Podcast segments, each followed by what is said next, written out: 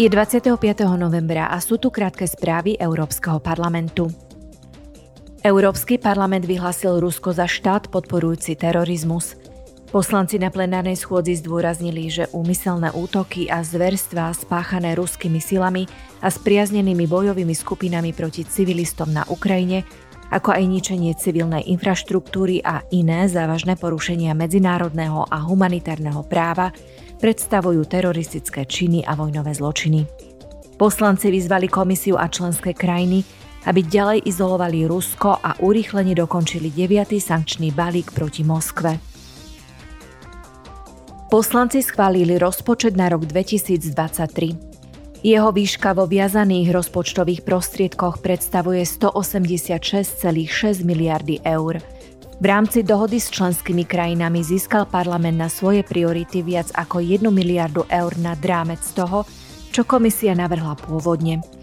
Poslanci zvýšili finančné prostriedky na programy a politiky, ktoré považujú za nevyhnutné na riešenie dôsledkov vojny na Ukrajine. Ďalšie príspevky sú určené aj na riešenie energetickej krízy, obnovu po pandémii a posilnenie zelenej a digitálnej transformácie. Rozpočet Európskej únie na budúci rok podpísala predsednička Európskeho parlamentu Roberta Metzolová. Roberta Metzolová a Dario Nardella, primátor Florencie a predseda združenia Eurocities, siete viac ako 200 najväčších európskych miest, dnes spustili kampaň s názvom Generátory nádeje.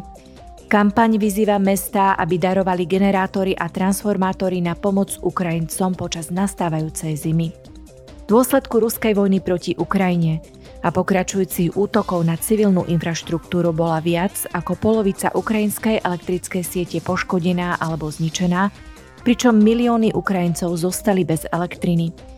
Predsednička Roberta Metzolová počas tlačovej konferencie, na ktorej informovala o spustení kampane, uviedla.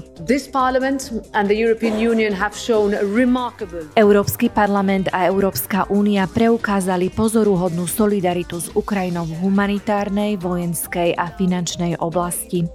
Musíme si však byť istí, že v rámci našej praktickej podpory dokážeme zabezpečiť aj ďalšie nevyhnutné zdroje, aby ukrajinskí občania zvládli nadchádzajúcu zimu. To, to that, uh, Na spustení kampane sa zúčastnil a iniciatívu uvítala aj Andri Jermak, vedúci kancelárie ukrajinského prezidenta Zelenského. To boli dnešné krátke správy, denné spravodajstvo Európskeho parlamentu.